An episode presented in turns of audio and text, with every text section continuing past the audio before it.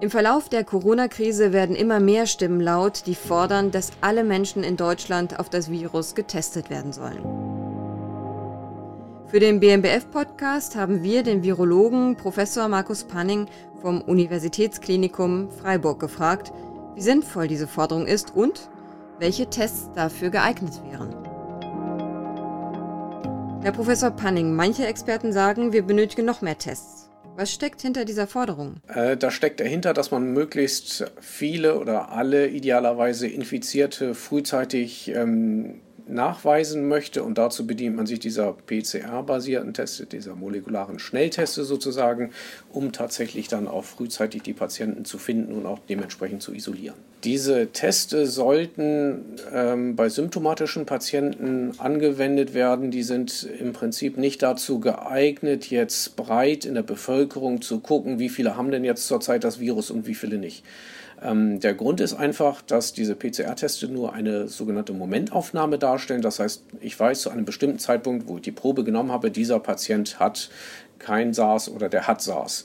Das kann sich aber, wenn die Testungen negativ waren, am nächsten Tag ganz anders darstellen oder am übernächsten. Das heißt, während der Inkubationszeit sind die Patienten zwar schon infiziert, haben aber noch meistens keine Symptome, können dann aber innerhalb der nächsten Tage dann eine Symptomatik entwickeln. Und wenn man durch Zufall in den Tagen vorher getestet hat, ist der Test zwar negativ, aber das heißt nicht, dass das so ist, dass diese Personen keine Infektion haben. Das ist so ein bisschen die Schwierigkeit daran, die man im Moment hat mit diesen ähm, PCR-basierten Testen, wenn es darum geht, jemanden zu finden, der eventuell noch in der Inkubationszeit ist. Da fallen die dann negativ aus und gaukeln praktisch so eine falsche Sicherheit vor. Und ja, das Beispiel wäre dann in der Tat vielleicht doch zur Großmutter. Und ähm, dann könnte es aber durchaus sein, wenn man da ein, zwei Tage später hinfährt, dass man dann tatsächlich infiziert ist und infektiöse Viren auch im Rachen hat und es dann zu weiteren Übertragungen kommen kann.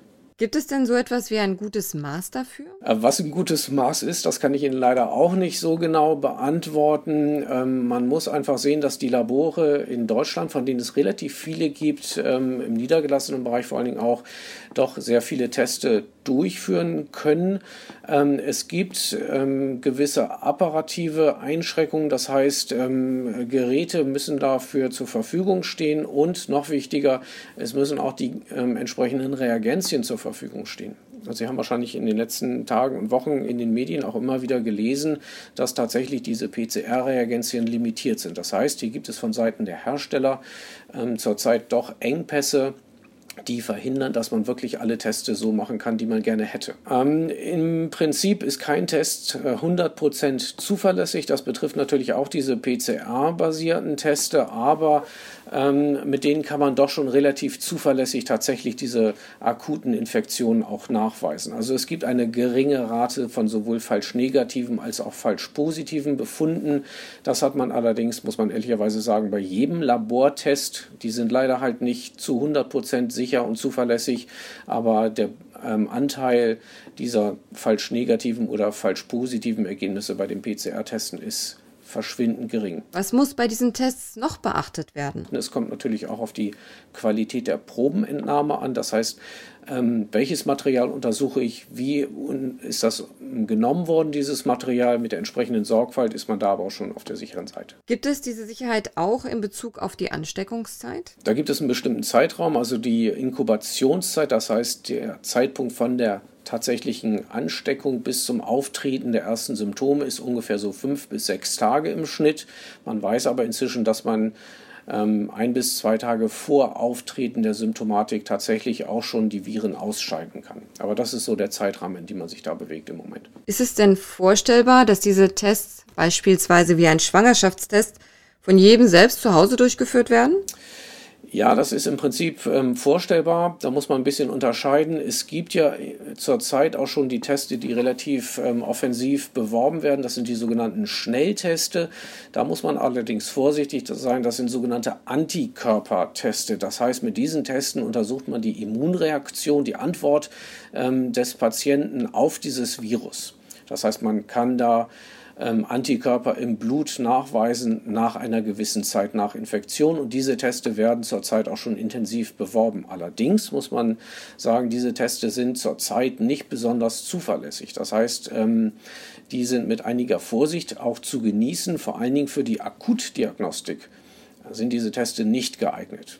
Aus dem einfachen Grund, weil es einfach eine gewisse Zeit dauert, bis Antikörper nachzuweisen sind nach Infektion. Und man geht hier so ungefähr von einem Zeitraum von drei bis vier Wochen aus, wo Antikörper zuverlässig nach Infektion nachzuweisen sind. Ähm, auf der anderen Seite sind diese Teste auch vor allen Dingen, wenn es um die sogenannten IgM-Nachweise bei den Antikörpern geht, nicht besonders zuverlässig. Das heißt, hier hat man häufig mit falsch positiven Ergebnissen zu rechnen.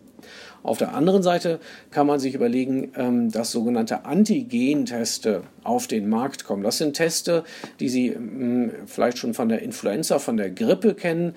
Ähm, da kann man tatsächlich das Virus Antigen, heißt es, nachweisen über Fängermoleküle. Die sehen dann tatsächlich so aus wie so ein Schwangerschaftstest und dann färbt sich da ein Streifen an, wenn der positiv ist oder es bleibt aus und der Test ist negativ.